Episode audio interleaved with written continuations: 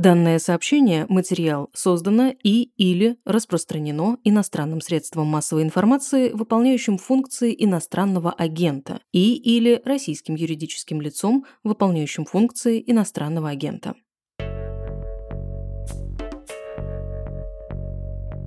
Это «Дедлайн» – подкаст «Медузы» о медиа и журналистах после 24 февраля. Меня зовут Наталья Жданова. Как живет российская медиаиндустрия, которая почти полностью оказалась в изгнании? Как война меняет, а иногда и ломает стандарты журналистики? И какой путь теперь проходит данное сообщение перед тем, как появиться на вашем экране? С началом войны и отстранением части российских спортсменов от соревнований мы все чаще слышим фразу «спорт вне политики». И такие заявления звучат не только от представителей России. Совсем недавно президент Международного олимпийского комитета Томас Бах на саммите стран Большой Двадцатки призвал к политической нейтральности в спорте. И вместе с тем мы видим, как, например, известный шахматист Сергей Корякин публично поддерживает войну и пишет открытые письма на имя президента. Или видим, как российские спортсмены и артисты участвуют в провластных митингах и концертах. Украинское издание «Трибуна.ком» уже несколько месяцев составляет список спортсменов, выступающих в поддержку войны. Там больше пяти десятков человек, включая, например, Алину Кабаеву и Евгения Плющенко. Но если раньше это была исключительно редакционная работа, то теперь журналисты готовят этот список для рабочей группы по спортивным санкциям при Верховной Раде. Почему медиа решила заняться тем, что обычно должны делать чиновники или следователи? Насколько допустим такой активизм с точки зрения журналистской этики? И как в целом война изменила спортивную журналистику? Об этом мы говорим с основателем издания «Трибуна.ком», который в прошлом делал белорусскую трибуну и возглавлял крупнейшее российское спортивное медиа sports.ru Дмитрием Навошей. Трибуна.ком – украинское спортивное медиа, которым вы руководите, готовит список российских спортсменов, э, публично поддержавших войну против Украины. Расскажите, в чем суть этой работы, учитывая, что довольно часто информацию о спортсменах, которые за войну, не так сложно найти и в открытых источниках? Журналисты, ведя этот реестр, собственно, прямо с начала а, войны, преследовали очень простую цель, чтобы эту информацию не надо было нигде искать, чтобы этот список просто пополнялся по факту выступлений любых людей, связанных с спортом в России либо в Беларуси а, в поддержку войны, в, с оправданием тех или иных форм там, атаки на Украину. И это была чисто информационная задача. Сейчас появляется ну, как бы некий дополнительный скоп задач. Но одна из задач – это чтобы самая активная в отношении поддержки войны часть спортсменов, вероятно, попала под санкции. Понятно, что решения об этом будут приниматься на уровне Штатов, Евросоюза, Канады. Вот Канада там и определенные страны уже даже кое-кого успели включить. Постольку, поскольку спортсмены наиболее активно поддерживающие войну, в общем-то, являются ну, таким, по сути, пропагандистами. Уже никому не надо объяснять, чем вредна пропаганда, насколько зловещую роль она играет во всем происходящем. А никого из пропагандистов уже не спрятать за тем, что, ну, слушайте, это же журналисты, там все имеют право на свое мнение и так далее. Все понимают, насколько значимую роль это играет в разжигании войны. Среди не как бы журналистской категории селебрити, в том числе среди спортсменов, люди, которых можно причислять к пропагандистам, тоже есть. Другая подзадача состоит в том, чтобы не допустить участия спортсменов, поддерживающих войну, в каких-либо международных соревнованиях. Да, большинство представителей российского и белорусского спорта уже отстранены от международных соревнований, но, во-первых, не все. А во-вторых, звучат голоса, и в последнее время они все настойчивее. И, например, к этим голосам присоединился Томас Бах, глава Международного олимпийского комитета, который на саммите G20 а, ну, в общем, такое было него пространное заявление в духе спортной политики, и давайте вот мы не будем разбираться, кто хороший, кто плохой, мы будем объединять всех, пусть все не играют. Вот с моей точки зрения и с точки зрения подавляющего большинства украинцев, выступление спортсменов, поддержавших, поддерживающих войну на международных соревнованиях, это нормализация этой войны в Беларуси и в России. В моей картине мира сейчас происходит нечто ну, достаточно ужасающее. То, что мы видим, хочется думать, мы будем видеть это один раз в жизни, там, один раз на пару поколений. А, это не просто война, это война, которая постепенно превращается в там, крупнейшую в мировой истории серию террористических акций против мирных городов, городов, которые далеко стоят от линии фронта, против мирных жителей, а не только военных, хотя мне, конечно же, жалко и военных, потому что ну, они не обязаны умирать только потому, что так захотелось кому-то в Кремле. А можете рассказать, как начиналась работа над э, списком? Какие спортсмены попали туда в первую очередь и за что? И что вообще должен сделать спортсмен, которого вы наверняка включите в этот список? Я, я, я, я же не знаю, кто в редакции это придумал. Я, как вы понимаете, не являюсь сотрудником редакции, я издатель и какими бы редакциями я не управлял, в мой стиль управления не входит указание, что писать, а что не нужно писать и так далее. Для этого есть главный редактор, другие там заместители главного редактора. Кто-то придумал фиксировать каждое слово и каждый шаг спортсмена в поддержку этой войны, и это довольно быстро стало популярным материалом, который шерили, читали и так далее. И вот только сейчас, да, сколько после 9 месяцев войны, э, в том числе украинское государство и его представители обратили внимание на этот реестр, сказали, а, так у нас уже есть готовый реестр, давайте просто допол- дополним фактами. Э, в список попадают в основном либо за выступление в поддержку войны, в поддержку, ну, в последнее время, например, мобилизации, потому что часть спортсменов привлекают к тому, чтобы убеждать, да вы что, не мужики, там, нужно отдать долг родине, нужно там защищать Россию зачем-то на территории Украины и так далее, и так далее. Этот список стал расширяться, начиная с сентября 2022 э, года. А, но изначально это были спортсмены, которые публично, э, гласно в медиа выступали в поддержку войны. А кто-то это делал более активно, такие как шахматист, ну, действительно там, знаменитый и классный шахматист Сергей Корякин. Кто-то в основном э, привлекался к мероприятиям, вот такие как Александр Большунов, трехкратный олимпийский чемпион, э, Евгений Рылов, тоже олимпийский чемпион по, по плаванию, действительно там мировая звезда в плавании. А сестры Аверины в художественной гимнастике Дина и Арина Аверины. Там широкий список, я рекомендую зайти на сайт ua.tribuna.com, а если э, спортсмен, э, скажем так, молчаливо принял участие в каком-нибудь провоенном мероприятии или съездил на оккупированную территорию, но ничего не сказал, ну, как бы, это считается тоже, да? Ну, смотрите, молчунов я лично как человек осуждаю, категорически осуждаю. Можно ли к ним принимать формальные действия? Мое мнение, что скорее нет, чем да. Я думаю, что на этот счет могут быть разные мнения. Если вам интересно лично мое, то скорее нет. Но в конечном счете, смотрите, важно понимать, если Беларусь, а, родная для меня страна, Беларусь, является в какой-то мере предиктором для России, как принято думать, и часто а, мы на Беларуси видим вот эти вот модели, а, там, не знаю, подавления общества властью или там модели сопротивления, то молчунам будет очень тяжело. Им власть как бы не позволит оставаться молчунами. В Беларуси сразу по итогам выборов 2020 года и волны насилия, которая обрушилась на улицы белорусских городов против протестующих участвующих по итогам воровства этих выборов э, более 2000 белорусских спортсменов, включая, включая топовых спортсменов, олимпийских медалистов, чемпионов мира, рекордсменов мира и так далее, подписали письмо за честные выборы против насилия, против Лукашенко. И это было очень мощным явлением. Это было не только письмо, это было большое количество интервью в международной прессе, выступлений белорусских или, там, например, российских медиа. Были просто спортивные, отдельные спортивные колонны в, с участием этих самых э, звезд белорусского спорта на митингах в, в Минске. Это стало реально мощным явлением. И где-то месяцы на втором, на третьем вот этого подавления белорусская власть поняла, что им нужно что-то делать альтернативное этому. И они, по сути, сделали контрписьмо, ну, как мы это называем в кавычках, там, письмо за насилие и против свободных выборов, куда тоже начали загонять спортсменов, начали загонять насильно, это достаточно несложно делать, потому что, по сути, спортсмены это такие как бы бюджетники, просто с, в основном ну, все-таки с большими, чем средний бюджетник зарплатами. Они не остановились, пока не загнали туда тоже 2000 спортсменов, чтобы как-то уравновесить, сказать, ну, смотрите, вот есть разные мнения, одни за, другие против, ну, как бы это же нормально, вот общество, так сказать, так должно быть устроено. В общем, очень тяжело пришлось молчунам, им не позволяли остаться в таком качестве.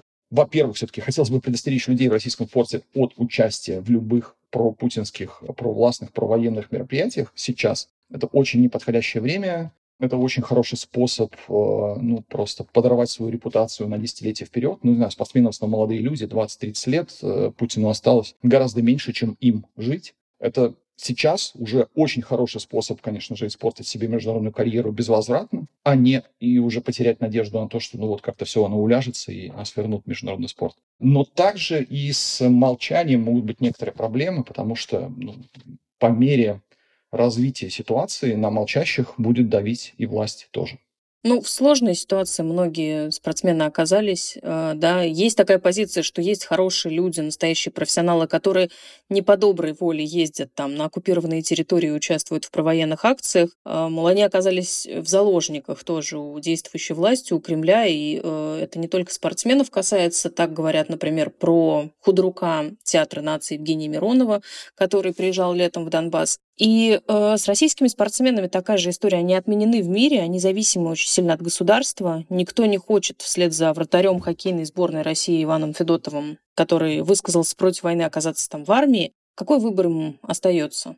Ну, смотрите, все-таки в отношении Ивана Федотова, если позволите, внесу правку. Мы не знаем, за что его отправили вот на Северный флот, э, забрали в армию. Это было слухом довольно популярным, что он действительно позволял себе какие-то антивоенные высказывания. Следов этих высказываний мы не видим ни в каких его интервью, ни в каких его социальных сетях. Буквально на второй день после того, как его забрали, это, конечно же, было варварством, потому что, ну, это, извините, олимпийский медалист, э, который там игрок сборной России, лучший российский вратарь в данный момент. И отдельно, конечно, было смешно, как э, вся российская сборная хоккейная, опять же, набор довольно ярких звезд во главе с Овечкиным просто запретили себе высказываться в отношении того, что делают с их э, коллегой по команде. Вот это все знаменитые русские, русские своих не бросают. Но мы не можем быть уверены, что это связано с какими-то антивоенными высказываниями его. А, возможно, это связано с тем, что он подписал контракт с клубом НХЛ, а Игорь Иванович Сечин, который владеет ЦСКА, где прежде выступал этот вратарь, не любит, когда что-то такое происходит без его одобрения. Это тоже популярная гипотеза, хотя, опять же, не окончательный факт. Если вернуться к вашему вопросу, то, смотрите, а, безусловно, многие люди в спорте, как российском, так и белорусском, являются зависимыми. На низовом уровне, а, или там в случае с Беларусью, где гораздо меньше денег, это вообще, по сути, такой спортсмены, такой подвид бюджетников. Но все равно эти люди работают больше, чем в среднем по России и Беларуси. Все равно у них есть, там, не знаю, международные визы, у них есть международно востребованная профессия, а у них есть пути отхода. Практически все из них могут себе позволить, если на них давят так уж сильно, выехать за границу. Практически все из них, если они будут не просто молчать и не соглашаться поддерживать войну, а еще и выступят против войны, они могут получить сильную международную поддержку, международное признание и славу на самом деле. Им будут отдельно аплодировать на трибунах, за них будут отдельно болеть, и это тоже само по себе хороший шанс. Но опять же, у меня пока нет никакого там качественного предложения к спортсменам. Вот выступайте против войны, наверное, это дело, ну, принуждать к высказыванию правильной позиции, наверное, неправильно, хотя мне хотелось бы это слышать. Я каждый раз отмечаю, там, не знаю, когда теннисистка Касаткина, футболистка Карпова, ряд других российских спортсменов все-таки находят в себе силу и смелость э, высказаться в этом отношении. Но предостережение для спортсменов от участия в провоенных мероприятиях, я надеюсь, прозвучит достаточно громко. Это правда очень хороший способ поставить на своей международной карьере точку. По поводу списков э, есть довольно одиозный украинский сайт «Миротворец», куда вносят очень многих, и иногда это такой довольно странный выбор, туда попадают в том числе украинские независимые журналисты. Также есть список 6 тысяч, э, список коррупционеров и разжигателей войны, которые составляют сторонники Алексея Навального. Чем отличается ваш э, список от тех, эм, что уже существует? Я слышал такие вопросы, они задавались, опять же, в таком ключе сомневающимся, что сейчас вы там будете сводить счеты, понапишите туда всех, кто вам не нравится и так далее. Ну, смотрите, а, наш список составляют конкретные люди. А, эти люди — это редакция трибуна.ком. Их имена есть на сайте, у этих людей есть репутация, у них есть э, определенная известность. Эту репутацию они могут портить плохой работой, могут улучшать хорошей. А, и это то, что на кону со стороны редакции «Украинской трибуны». Я надеюсь, что эта работа будет оставаться достаточно профессиональной, чтобы под каждой фамилией в списке лежала достаточно доказательная база, а, и чтобы слово «одиозный» к э, списку трибуны не, не прикрепилось. То, что вы делаете эту работу для Верховной Рады, по поручению сейчас рабочей группы Верховной Рады. Вот э, здесь возникает такой вопрос, точно ли вот этим должны заниматься журналисты? Это очень значимо, интересно, но кажется, характер этой работы меняется ровно в тот момент, когда у нее появляется госзаказчик например, в лице Верховной Рады Украины. Вы это считаете журналистской работой или вы выходите за пределы журналистики, это что-то уже другое?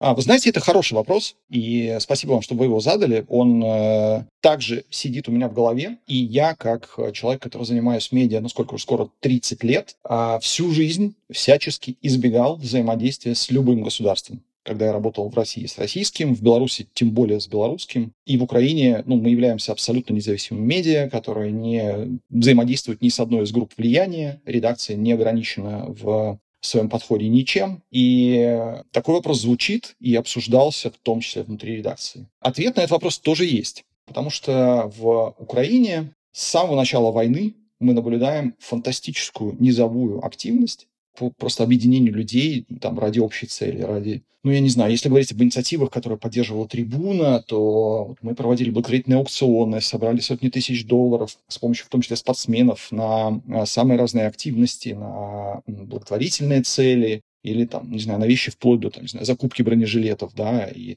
летом министр обороны Украины э, Резник подтвердил, что половину бронежилетов в ВСУ, в украинскую армию, привезли волонтеры не было и близко таких запасов. А, и России противостоит не просто ВСУ, да, России действительно противостоит весь украинский народ. И вот эта консолидация а, украинского общества, разных групп, там, IT-компаний, каких-то, не знаю, логистических компаний, которые бросили свои дела и отправили машины, там, не знаю, на то, чтобы решать задачи армии сейчас без указания из Киева, а по своей собственной инициативе просто нашли, не знаю, к кому обратиться, и как бы, и оно поехало все какие-то компании, которые, там, не знаю, занимались сельскохозяйственной продукцией. Вот реальный кейс, когда в Николаеве э, исчезла вода, вода была доставлена туда волонтерами на завтра же утром, как бы молоковозами, которые там вообще должны были заниматься сельскохозяйственной деятельностью. Вот нужно было, было просто собрать на это денег там, на бензин, грубо говоря, чтобы это все довести. Украина состоит целиком из таких вот низовых организаций, которые, ну, по сути, решают государственные задачи сейчас. Наша редакция пришла к выводу, что это похоже на эту историю. Это переход из волонтерской инициативы в нечто, что является как бы actionable, в то, что может быть применимо для, не знаю, ослабления агрессии, и поэтому это стоит делать, стоит взаимодействовать. Тем более от наших журналистов не требуется ничего, что выходит за пределы их работы. Если вы, например, спросите, поддерживают ли наши журналисты, не знаю, Зеленского или кого-то еще, я, я даже не знаю, мы даже об этом не разговаривали. Я уверен, что кто-то поддерживает, кто-то нет. И там у всех людей совершенно разные взгляды. Нет никакого заказа сверху, как писать и что писать. Это довольно немыслимо во всех редакциях, в которых я работал. И любой человек, со мной работали сотни журналистов, может это подтвердить. Но в данном случае это инициатива, которая может помочь Украине хотя бы немножко как бы устоять. И поэтому это должно быть сделано. Сейчас невозможно журналистам оставаться просто журналистами и э, следовать э, там каким-то стандартам и быть вне процессов, вне политики, никак на это не влияет. Это невозможно, и это окей во время войны. Не так. Давайте, если э, мой ответ был недостаточно убедителен, давайте я скажу по-другому. Нельзя нарушать стандарты и редакция «Трибуны» не планирует нарушать стандарты, уж точно я не, не готов к этому кого-то призывать и поощрять. Эта работа должна делаться с соблюдением журналистских стандартов. Тебе может не нравится какой-то спортсмен, но если нет четких фактов, достаточной фактуры, чтобы утверждать, а, что он поддерживает войну активно, что это заметно, что это имеет какое-то влияние, ну, как бы, например, он не должен быть в этом списке. Если говорить про вне политики, то, с моей точки зрения, война в Украине сейчас это как бы не про политику. Сейчас никто не находится в процессе выборов, да. Сейчас Украина сталкивается с экзистенциальной угрозой. Она просто, ну, как бы ее цель устоять, сохраниться как страна, как а, народ, Поэтому мой ответ нет, это не требует нарушения стандартов, и это похоже на пример, а, ну, по сути, такого волонтерского, волонтерской деятельности, которая постепенно встраивается в какие-то вот набор активностей по защите Украины. В вашем списке э, сейчас более 50 спортсменов, включая Алину Кабаеву, Евгения Плющенко и Николая Валуева. Кто, по-вашему, сейчас главные российские пропагандисты от спорта? Да, вы упомянули тех, кто уже не является действующим спортсменом и, наверное, не является, может быть, основной целью этого списка. То есть, наверное, все эти имена и бывших спортсменов будут нашей редакции замечены и собраны, но действующие спортсмены – основная целевая аудитория, ну, хотя бы потому, что именно спортивные федерации и тот же МОК точно получат версии этого списка со всей фактурой и с подтверждениями для того, чтобы, может быть, пересматривать свой подход, что а вот, может, давайте вообще будем всех допускать и вообще спорт вне политики. Мои личные претензии, я буду говорить о себе, я не выражаю там точку зрения всей редакции. У меня больше всего претензий к людям, которые непосредственно окружают Путина, на каких-то провластных мероприятиях, э, точнее, провоенных мероприятиях, таких как вот митинг в Лужниках, который был там тысяч на 200 человек туда согнали. И там было достаточно большое количество спортсменов, и те же э, сестры Аверины и Большунов. Вел это мероприятие спортивный комитет губернии, в который уже попал частично под э, санкции ряда стран, и уверен, что будет попадать в дальнейшем различные санкционные списки. Но, не знаю, по интенсивности высказываний может быть Сергей Корякин, а, ведущий российский шахматист в данный момент, который ну, является... Он, он, наверное, один из немногих искренних, кстати говоря, украинофобов и таких борцов а, с государством Украина. То есть я думаю, что он даже действует в данном случае, судя по интенсивности его высказываний, даже не по разнарядке, в отличие от большинства остальных. Какую ответственность э, они должны нести? Пропагандисты вообще, и артисты, и спортсмены. Э, достаточно ли только санкций? Ответственность э, – это такое серьезное слово. А если говорить о юридической ответственности, то я уверен, что она происходит только по итогам там, суда. Суд должен быть конкурентным, у всех должны быть адвокаты, должна быть возможность защищаться, приводить контрдоводы. Мне кажется, ну, там самая простая мера ответственности – это просто быть названными и, ну, не знаю, повешенными на доску позора, как бы. Для Украины это, безусловно, там доска позора, поддержка российской агрессии. Она неизбежно наступает просто по мере попадания как бы, их заявлений в медиа. А вот другие две формы ответственности – это санкционные списки а, там, международных э, ведущих западных стран, а также решения, которые принимают на уровне спортивных федераций. Вот это ну, как бы два уровня ответственности, с, с которыми будет работать комиссия, которая оперирует нашими списками, и ну, как бы меру этой ответственности предстоит определять как раз-таки ну, вот, санкционным комиссиям, не знаю, штатов Евросоюза и так далее, а также каждой спортивной федерации в отдельности. Ну, если смотреть дальше, я имею в виду, сейчас это могут быть санкции и публичное э, называние имен тех, кто поддерживает войну, да, а, но в будущем это могут быть и суды в том числе. Ну, вы знаете, это вообще очень серьезный большой вопрос. Я бы здесь скорее послушал умных людей, кто настолько хорошо знает историю, чтобы суметь спрогнозировать масштаб, количество людей, которые будут подвергнуты суду. У меня почему-то есть сомнение, что там прям десятки тысяч людей будут осуждены скорее всего, все-таки речь о судах будет идти в отношении там, реальных военных преступников, людей, которые совершали прям совсем уже такие как бы существенные преступления, а значительному количеству людей придется иметь дело просто с моральной ответственностью. И вы знаете, я бы хотел отдельно обратить внимание на то, что суть обсуждения роли спортсменов в поддержке российской агрессии стоит не только в наказании и не только в сведении счетов. Упаси Господь, не, не только вместе и не столько в этом. А суть в том, что ну, война продолжается, да, и мы видим, в каком формате она продолжается. Там а, а, Россия, кажется, я не военный эксперт, но кажется, там, доверяя военным экспертам, потеряла там, надежду на то, чтобы как-то сильно двигать фронт на запад, и он скорее двигается в обратную сторону и затягивает время войны, там, пытаясь ракетными обстрелами принудить э, Украину к э, капитуляции. Если бы, например, не мобилизация, то, возможно, Украина уже освободила даже значительно большую часть а, своей территории. И, скорее всего, первой мобилизации не хватит. Скорее всего, будет какая-то вторая волна мобилизации в какой-то момент. И, скорее всего, еще больше поддержки а, каких-то российских опинион-лидеров, включая спортсменов, и, может быть, даже в первую очередь спортсменов, потому что там, для мужской аудитории очень многие спортсмены являются значимой частью как бы опинион-лидеров. Если кому-то не до конца понятна роль, вообще при чем здесь спортсмены, давайте я, например, напомню о том, что в момент подавления протестов против мобилизации в Дагестане именно к Хабибу Нурмагомедову обращались тысячи дагестанцев, никому другому в таком объеме они не обращались с просьбой хоть как-то высказаться и что-то на этот счет произнести, потому что э, дагестанских мужчин отправляют на верную гибель, а э, дагестанские женщины размазывают там по асфальту, таскают за волосы в тот момент, когда они вышли э, там что-то против этого сказать. И я абсолютно готов утверждать, что, не знаю, любой из топ-5 дагестанских бойцов ММА, далеко не только Хабиб, гораздо популярнее любого представителя власти, и его слово на этот счет могло быть очень весомым. И в этом смысле их молчание тоже было довольно весомым.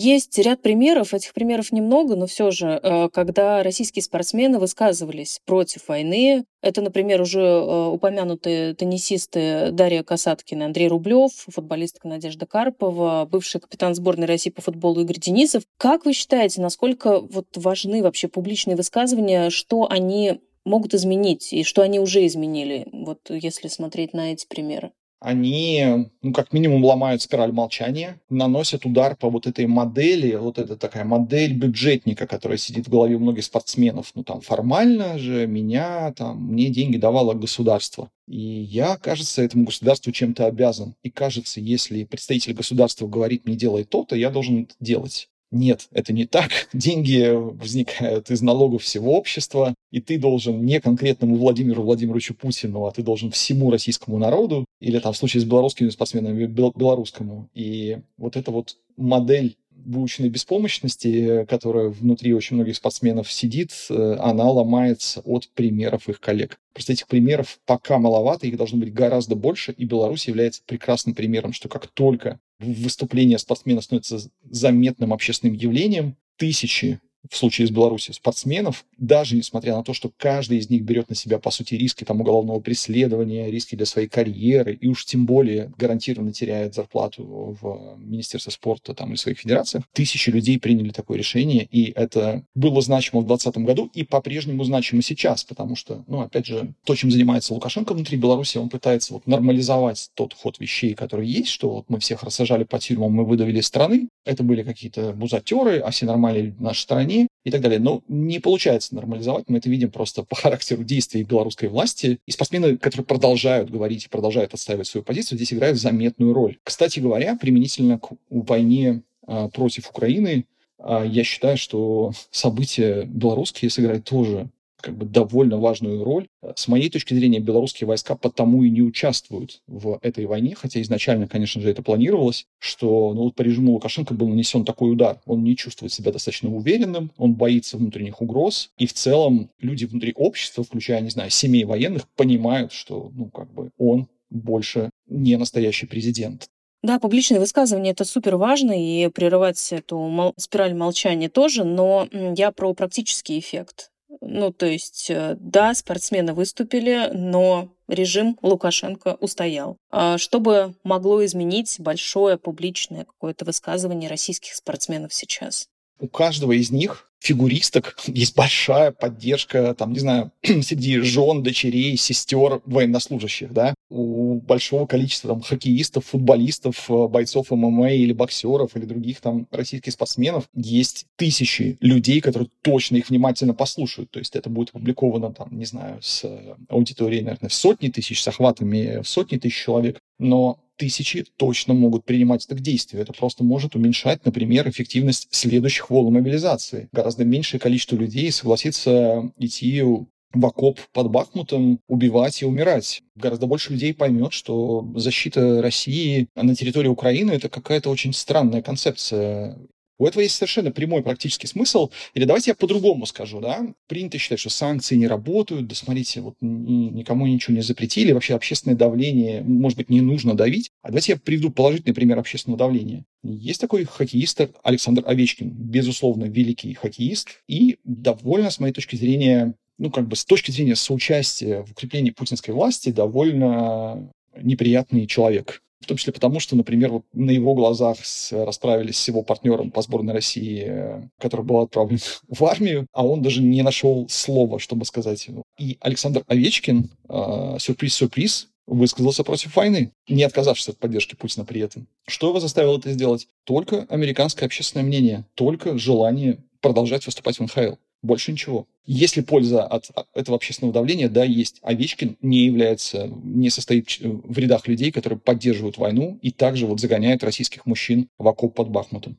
Вы упомянули Хабиба Нурмагомедова и его такое заметное молчание. А кто еще в российском спорте вас разочаровал своим поведением после начала войны, своей позиции? Не хотелось бы называть имена, потому что почему я требую этой позиции от одних спортсменов и не требую от других, будет, будет звучать как-то так. Вы знаете, я подчеркну тут, если можно, другой момент. Ряд российских спортсменов получали повестки, и все они как-то сумели от этого умыкнуть. Например, я приведу пример Денера Беллидинова, которого я даже знаю лично. Это бывший футболист сборной а, России по футболу. И, в общем, у всех спортсменов есть опция звонок другу, звонок куда-нибудь, чтобы на фронт не попасть. И их поддержка войны она довольно, довольно лицемерна еще и в этом отношении. Сами-то они, в общем-то, ничем не рискуют, и даже Денис Белединов, получивший эту повестку, на фронте в итоге не оказался. Для примера, в Украине около двух тысяч спортсменов воюют сейчас в рядах ВСУ. И уже более 50 погибли, в том числе, ну, довольно известные спортсмены, там, не знаю, чемпион Украины по гандболу погиб на прошлой неделе. Привожу часто пример э, известного украинского каратиста Гаруны, бронзового призера последней Олимпиады в Токио, который тоже, он, несмотря на то, что он олимпийский медалист, тоже сейчас находится в рядах ВСУ. А вот мы как раз с трибуны проводили благотворительный аукцион, он продавал свою бронзовую медаль как раз э, Олимпиады, чтобы, чтобы собрать денег для своего подразделения, потому что не так уж и всем обеспечены подразделения ВСУ. Хочется вернуться к этой фразе «спорт вне политики», которую часто используют и которую чаще всего нужно читать ровно наоборот. Когда, по-вашему, российские власти начали активно использовать спортивную повестку в политических целях? Когда начало усиливаться давление на спортивные медиа? И ощущали ли вы это как-то в э, проекте sports.ru?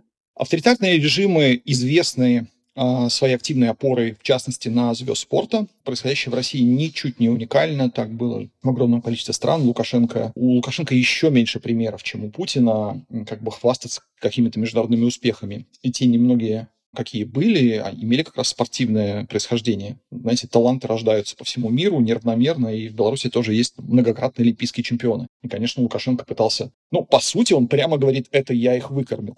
да, это как бы его такая модель патерналистская такая, о, о, о чем он сейчас всем напоминает, что это благодаря ему мы все существуем, и это он наш как бы отец, как он пытается подать. Поэтому с самого начала опора на спортсменов, их вовлечение в укрепление сначала авторитарной власти, а потом уже ну, такой абсолютной диктатуры, в которой сейчас находится Россия, как бы происходило. Это происходит с э, нарастающим таким порядком, если говорить про sports.ru, то, да, безусловно, мы ощущали на себе давление. Оно имело разные формы. Сначала в основном экономические, потому что нам было гораздо сложнее зарабатывать. А практически все конкуренты, когда мы работали, когда мы работали в России, все наши конкуренты были так или иначе либо государственные, либо там от олигархов. У них были спецусловия, там, опять же, по возможности получения там, рекламных контрактов, инвестиций, господрядов каких-то, это то, чего, что, что никогда не доставалось нам. Но это в том числе заставило Sports.ru создать там какие-то конкурентные, иные конкурентные преимущества и стать ярким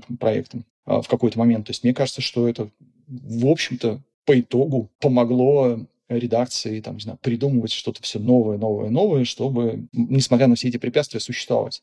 Понятно, что чем дальше, тем менее возможным становилось это существование. Там Беларусь в этом смысле, как всегда, идет впереди, и уже там 9 августа 2020 года, прямо в день выборов, а, белорусскую трибуну заблокировали в Беларуси, несмотря на то, что мы продолжили работать и придумали способ обходить блокировки. А уже в 2021 году, после ареста Александра Ивулина, ведущего белорусского спортивного репортера, а, он до сих пор сидит в тюрьме по, ну, понятно, абсолютно надуманной уголовке за свою профессиональную деятельность. А вся редакция Белорусской трибуны вынуждена была покинуть страну, кстати говоря, переехать в Украину, и поэтому с начала войны пришлось переезжать еще раз и продолжать работу, ну, по сути, в изгнании. Вот здесь, мне кажется, надо пояснить для слушателей sports.ru и Трибуна когда-то были в одном издательстве, Трибуна Digital, правильно? Да, именно так.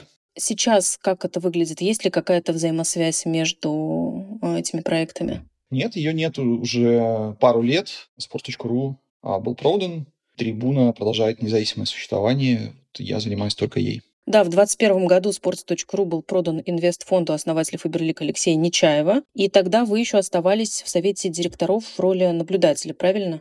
Ну, по сути, этого не произошло. Я там в совете директоров того же Forbes просидел дольше даже, чем, чем там. То есть вы сейчас никакого отношения к sports.ru не имеете, правильно? Не сейчас, не по сути, даже с того момента, да. Ваше мнение о том, что сейчас делает sports.ru? Знаете, оставлю его при себе. А, потому что если я буду в чем-то хвалить, э, я, может быть, даже буду привлекать какое-то ненужное внимание к sports.ru. Если я буду в чем-то ругать, то тоже есть некоторые вопросы. Тем более, что у меня есть возможность, э, когда мне что-то кажется плохим, просто об этом сообщить, не знаю, в личном сообщении любому из авторов. Я большинство по-прежнему знаю лично. Если позволите, воздержусь от каких- каких-либо высказываний на этот счет. Хорошо. Вы до сих пор читаете сами? Вы открываете sports.ru? Да, я, честно скажу, я в значительно большей степени как-то и ментально, и переместился на все-таки территорию там Украины и Беларуси, но да, да, я читаю, наверное, меньший процент материалов, меньшее количество, но читаю, конечно же, каждый день. Просто такое ощущение, что издание в целом пытается сохранять нейтралитет, но в июне там было опубликовано, например, интервью с, э, с Ильей Геркусом, который заявил, что я поддержал армию России, спецоперации вынужденная трагическая мера, мы выбираем самые гуманные возможности, чтобы ситуация разрешилась. Вот такое там тоже бывает. Знаете, у Юрия Дудя, например, на YouTube-канале тоже изрядное количество абсолютных э, бесспорных мразей. И в этом смысле, ну, Илью Геркуса, как э, просто человека, который сошел с ума на почве путинизма. Я был с Геркусом знаком лично, мы с ним перестали общаться, и мне кажется, я в публичном поле давал ему такие характеристики еще задолго до войны показывать таких персонажей, это нормально. Э, как бы довольно важно фиксировать в истории людей, которые прям не то, что вот как-то готовы рядом с Путиным поставить флажком помахать, а прям говорят, да, да, давайте стрелять по ним сильнее, по этой Украине разрушим ее полностью. Это тоже довольно значимо. Я согласна, что таких э, персонажей важно показывать, но показывая при этом и других. Конечно. Показывая противоположную точку зрения. И вот здесь, ну, мне кажется, есть вопросы. И я вспомнила такой момент, когда были акции э, протеста в Беларуси в 2020 году. В знак солидарности с протестующими издание sports.ru поменяло белорусские флаги в тегах спортсменов, судей, клубов э, и сборных с привычного красно-зеленого на бело-красно-белый, который был символом оппозиции Лукашенко. Почему сейчас крупнейшая спортивная медиа российская, sports.ru, не высказывается по поводу войны в Украине? Может ли оно это делать и должно ли? Я, опять же, наверное, буду уклоняться от ответа, ответа на этот вопрос, э, рассматривая его как подвид э, вопроса вообще, что, что я думаю о sports.ru. Давайте я на белорусском опыте скажу про это проще. Э, говорить, ситуация в конечном счете придет к бинарной. Или ты физически находишься внутри страны и ты супер ограничен по всем параметрам, причем каждый месяц наступают новые ограничения. Есть пара белорусских изданий, которым сначала всего-то запретили писать, что Лукашенко плохой, а потом буквально начинают заставлять там, с каждым месяцем постепенно говорить о том, какой он прекрасный и как мы там победили натовскую агрессию в 2020 году против э, белорусского государства. И в этом смысле Sports.ru пока не находится физически за пределами России и, понятно, очень серьезно ограничен в возможностях. В отличие от «Медузы», которая находится за пределами и может пользоваться своей свободой на полную катушку, не принимая никаких компромиссов. Ну, вам не кажется, что российские спортсмены, которые остаются в России, я возвращаюсь к началу нашего разговора, да, но они ровно в такой же ситуации находятся, что и sports.ru, и другие российские медиа, которые находятся до сих пор в России? Ну, это хороший вопрос, но, опять же, вот эта бинарность, она, безусловно, приближается ситуации. Пока у людей есть еще выбор из трех вариантов. Поддерживать э, войну и улюлюкать как бы в отношении Украины, выступать против войны и быть актив, активным, опять же, с этой позицией, и не давать себя там, как, не знаю, подавить из-за антивоенных выступлений, но и не участвовать в этом улюлюкании. Пока кажется, что вот эта средняя территория еще есть, и это тот а, как бы минимум, который я ожидаю от российских спортсменов, но также предостерегаю на том же белорусском примере, что вот этот центральный остров, он будет, его берега все время будут подмываться с одной или другой стороны, и на нем в каком-то момент будет просто не устоять. Э, этой территории не останется в какой-то момент. Вот на примере Беларуси мы видим, что ее, практи... ее не осталось. В медиа уже не осталось. Среди спортсменов, ну, как бы, эта зона очень... Такая игра в колобка. Я от дедушки ушел, я от бабушки ушел. Я сумел не дать себя вовлечь в какие-то пролукашенковские мероприятия, но и по-прежнему боюсь пока вписываться в антилукашенковское такую часть общества. Такие еще, наверное, есть, но это прям исчезающий редкий вид. В России будет в конечном, в конечном счете будет так же.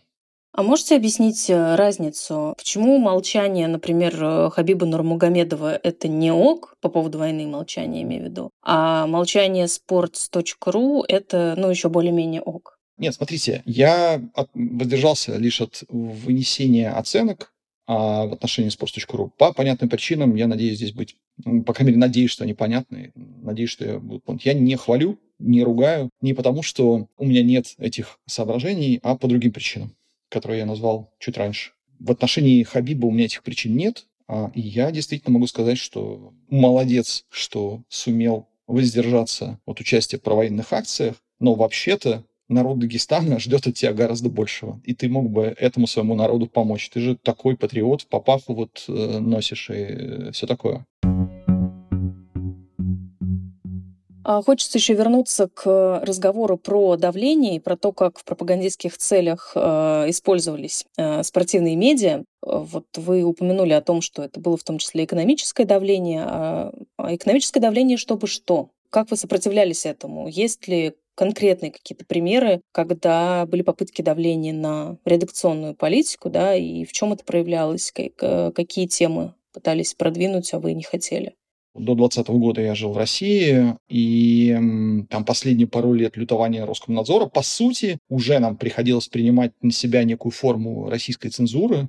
Просто она там была такая как бы более локально направленная, что вот что-то Роскомнадзору казалось гей-пропагандой, а что-то, вот не знаю, история про самоубийство там футболиста Бундеслиги казалась пропагандой суицида, там какие-то другие такие вещи. Понятно, что сокращение возможностей независимых медиа и искривление медийного пространства шло годами. Просто это приняло такой обвальный характер в России с началом войны сейчас. И, конечно, совсем с другой скоростью и совсем с другой степенью жестокости идет, потому что просто за решеткой оказываются некоторые журналисты. А там в Беларуси более 30 журналистов сейчас сидят за решеткой, и некоторые из них находятся, не знаю, как главный редактор Тутбай в списке террористов наравне со мной. Приводить примеры, ну, смотрите, про экономическую зависимость очень просто. В части взаимодействия взаимодействие там с госпредприятиями, с какими-то там Министерство спорта и всякие другие там госорганы были богатыми и заказывали отдельные вещи. Понятно, что это все происходило, проходило мимо sport.ru. А, но также, ну, банально строительство «Газпром Медиа» и их спортивной медийной империи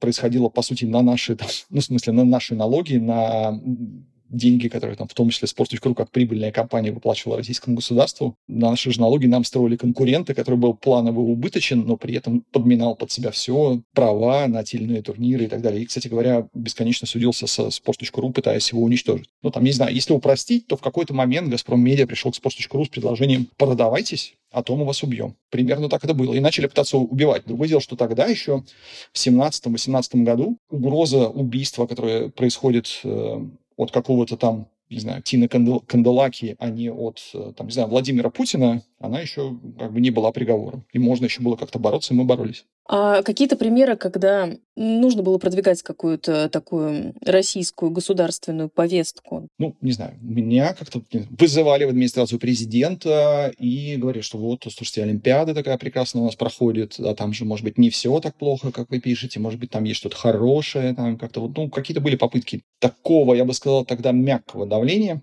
А, потому что примерно в то же время белорусская трибуна, которая тоже была еще внутри Беларуси, и тоже представители администрации президента встречались с э, топами белорусской трибуны, ну, с гораздо более категоричными формулировками «заткнитесь, а то уничтожим».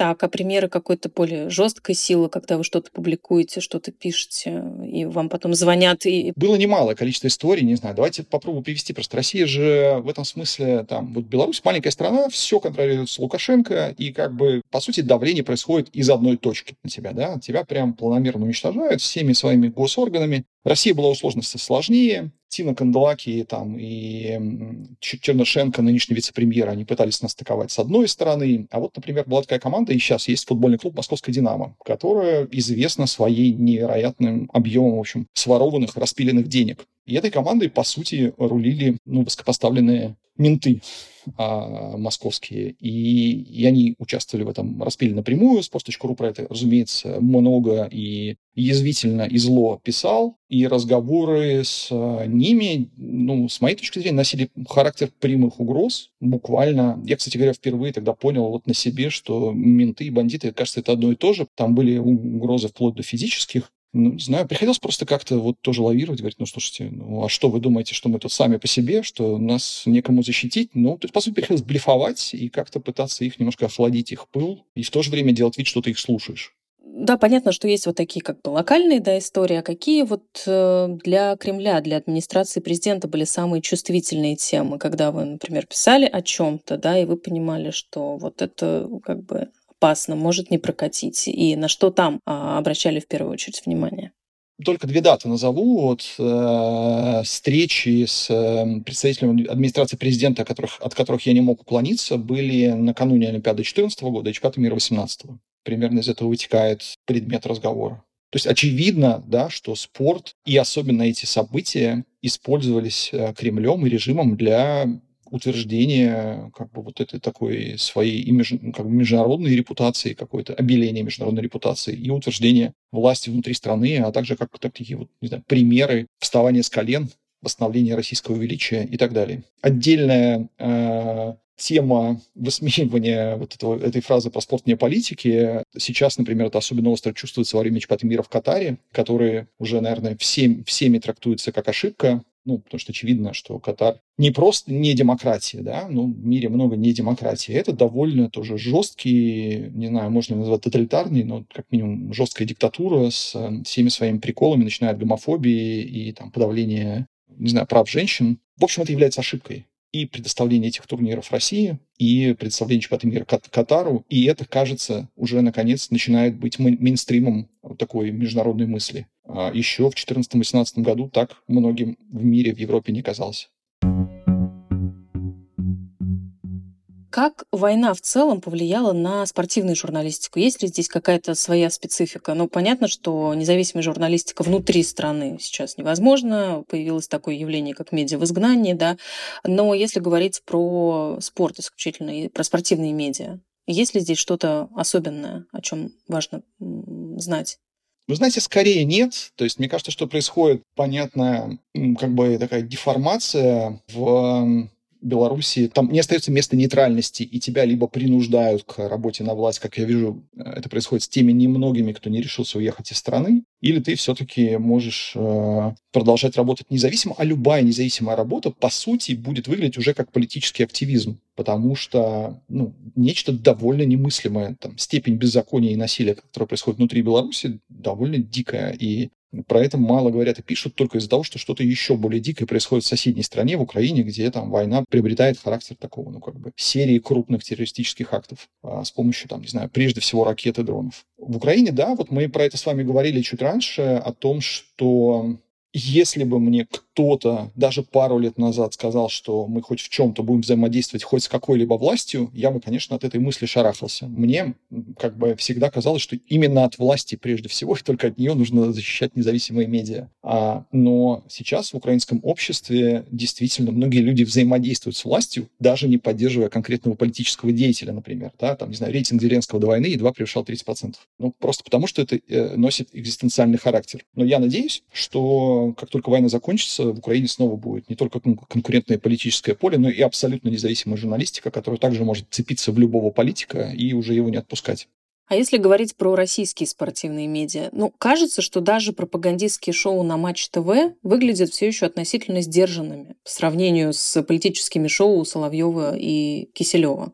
Сложно сказать, потому что я их на самом деле не смотрю. Я, до меня добивают только самые какие-то действительно омерзительные э, отрезки. Поэтому я не буду оценивать их все содержание, но я скажу про важность такой многоголосия, такой полифонии пропагандистской, которая создается. Потому что ну, далеко не все как бы ощущение вот российского величия и бесконечной российской правоты построено Соловьевым, Куселевым и, и другими там ведущими пропагандистами. А я думаю, что внутри российского общества хватает людей, которые им не доверяют, но российская пропаганда очень просто хитро и, ну, на самом деле, умно устроена, там, начиная от тех же спортсменов, которые там обрабатывают свою целевую аудиторию, и заканчивая, там, не знаю, пабликами с мемами, которые там дегуманизируют, расчеловечивают украинцев и как-то гладят э, э, русского по его величию, как бы это все работает как-то в комплексе, и именно комплексность этой пропаганды ну, позволяет ей быть настолько мощной и все, все проникающей. Поэтому свою роль все равно, и даже вот эти шоу, даже если они менее людоедские, чем на федера... других федеральных каналах, они играют.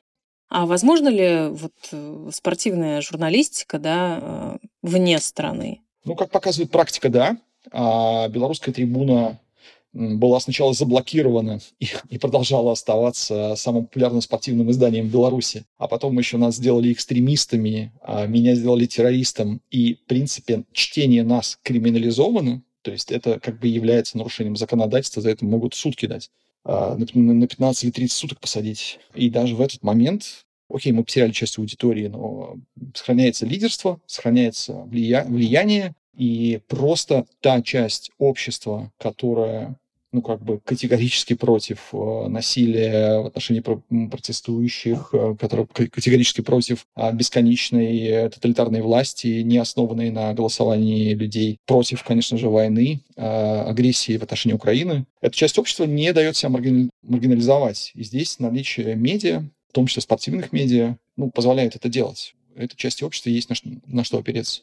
Ну, про- по поводу общественного запроса, да, я скорее про экономические какие-то возможности, да, возможности выживания такого медиа, потому что, ну, понятно, что если это общественно-политическое СМИ, а, оно может найти какую-то поддержку, какой-то краудфандинг. Мы ни в Беларуси, ни в Украине не ведем никакого краудфандинга, несмотря на то, что живется нам, мягко говоря, непросто сейчас. Конечно же, самый большой вызов стоит там перед трибуной там, за всю ее историю с точки зрения выживания трибуна в Украине была прибыльной до начала войны, но с начала войны все, все рекламные кампании, разумеется, остановились. В Беларуси мы сохраняли прибыльность, не, окупаемость, не прибыльность, даже какое-то время после блокировки, но, разумеется, в тот момент, когда нас э, назначили экстремистами, а, нам пришлось поблагодарить всех наших рекламодателей и как бы подсказать им какие-то другие места, где еще можно рекламироваться, пока есть какие-то средства, не знаю, от э, продажи там, доли в sports.ru, какие-то на, на, накопленные деньги, которые пока позволяют существовать. Мы не решаемся прибегать к краудфандингу в ситуации, когда Украине столько нужно еще продолжать как бы рейзить денег на а, различные гуманитарные или даже военные цели, а в Беларуси ну, тоже там какие-то структуры гражданского общества тоже ведут бесконечный краудфандинг на какие-то общегражданские инициативы, либо на помощь там семьям политзаключенных. Мы пока не считаем возможным в этой ситуации просить денег для себя, но да, вопрос э, выживания стоит, и в этом смысле он очень насущный, то, чем мы занимаемся каждый день. Один из наших способов э, решения этой проблемы – это то, что у нас есть еще и западный продукт, который мы пытаемся развивать, он приносит какие-то деньги, что довольно важно в твердой валюте. Вы не думаете делать что-то для российского рынка? Я лично не могу это делать еще какое-то время по договору, который я подписал, продавая свою долю. Кстати говоря, надо взглянуть, сколько времени. Мне кажется, уже не так долго осталось.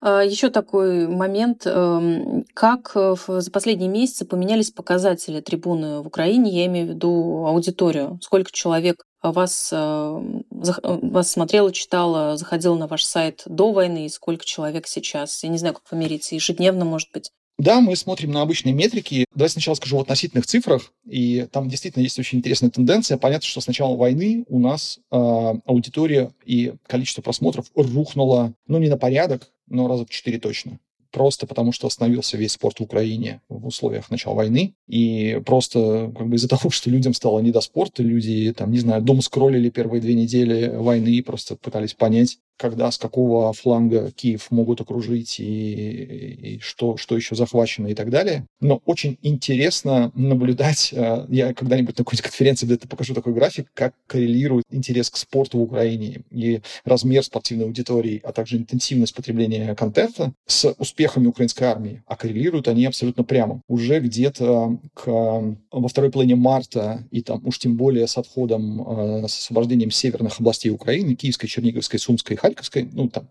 севера Харьковской области, мы начали наблюдать ну, возвращение определенных частей аудитории. Не менее половины вернулось. И интенсивность потребления начинала, ну, окей, еще не возвращаться к довоенным, но расти по мере стабилизации фронта сначала, а потом и более активного отвоевывания Украины своих земель. Ну, вот мы просто видели, что в августе-сентябре аудитория начала приближаться к довоенной. И интенсивность потребления тоже. Мы пока все еще ниже довоенного уровня, но уже не так далеко от него. И это ну, для меня сигнализирует несколько вещей. Во-первых, то, насколько спорт на самом деле важен.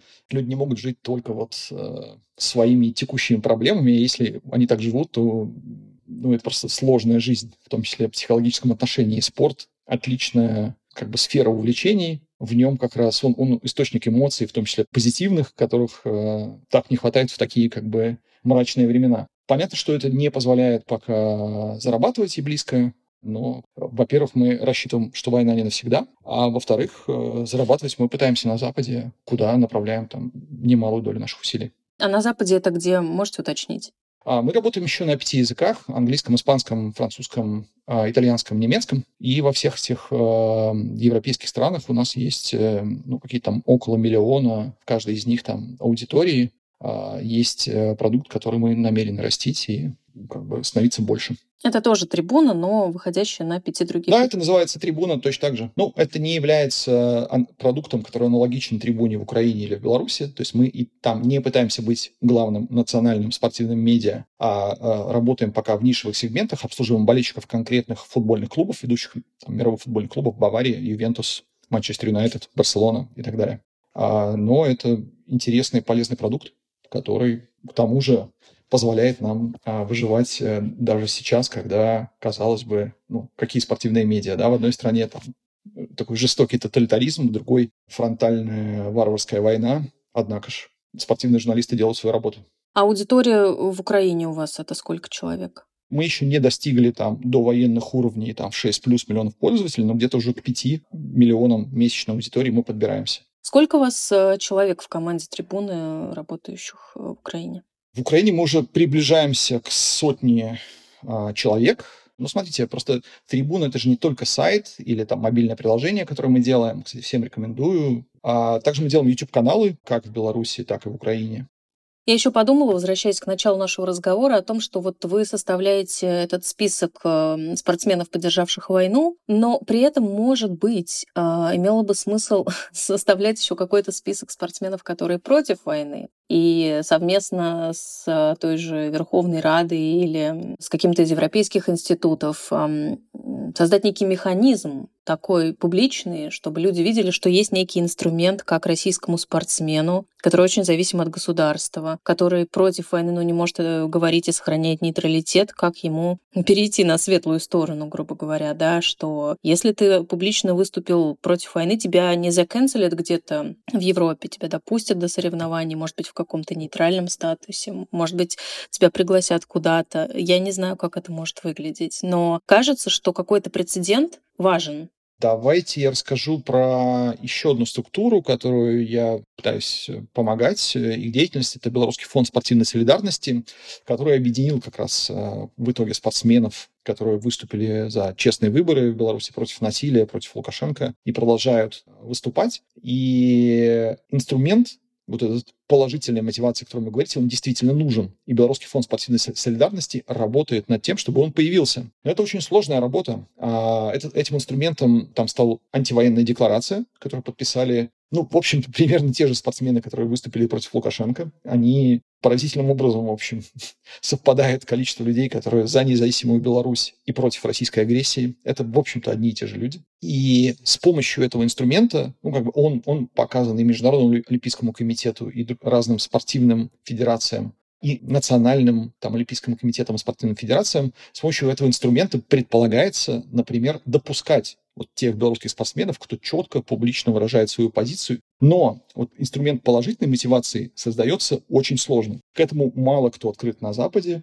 Ну, то есть формально вроде бы все одобряют, но это требует каких-то изменений регламентов, это каких-то формулировок, это какая-то работа должна происходить, учитывая, что это должно произойти в каждой конкретной спортивной федерации. Ну, прям это долго и сложно. Нельзя сказать, что это вообще непробиваемая стена. Например, в Польше и, кстати говоря, в Украине Белорусский фонд спортивной солидарности является организацией, которая валидирует. Вот это нормальный спортсмен, его можно допускать. Он публично высказывается против российской агрессии или там против тоталитаризма в Беларуси. Где-то локально этот инструмент уже действует. И это, вообще говоря, правильный путь. И, может быть, те российские спортсмены, кто уже нашел в себе силы и смелость высказаться против войны, если они сумеют организоваться в какую-то похожую организацию и сказать, вот мы есть, мы заметная какая-то часть общества, и давайте мы поможем спортсменам, преследуемым государством, как бы восстановить свои там спортивные права как можно скорее. Это, возможно, этот процесс пошел бы быстрее. Я э, утверждаю, что топ-100 российских футболистов, все они могут получать контракты в других странах, в Европе и мире. Конечно же, в этих контрактах будет сумма скромнее, чем та, которую они видят в своих российских контрактах в России, давно и сильно переплачивают за футбол, за хоккей и так далее. И по сути, когда мы говорим, что они вот такие бедные и чем-то должны пожертвовать, то, чем они должны пожертвовать, это деньги. Спасибо вам и удачи в, в работе. И удачи трибуне. Спасибо.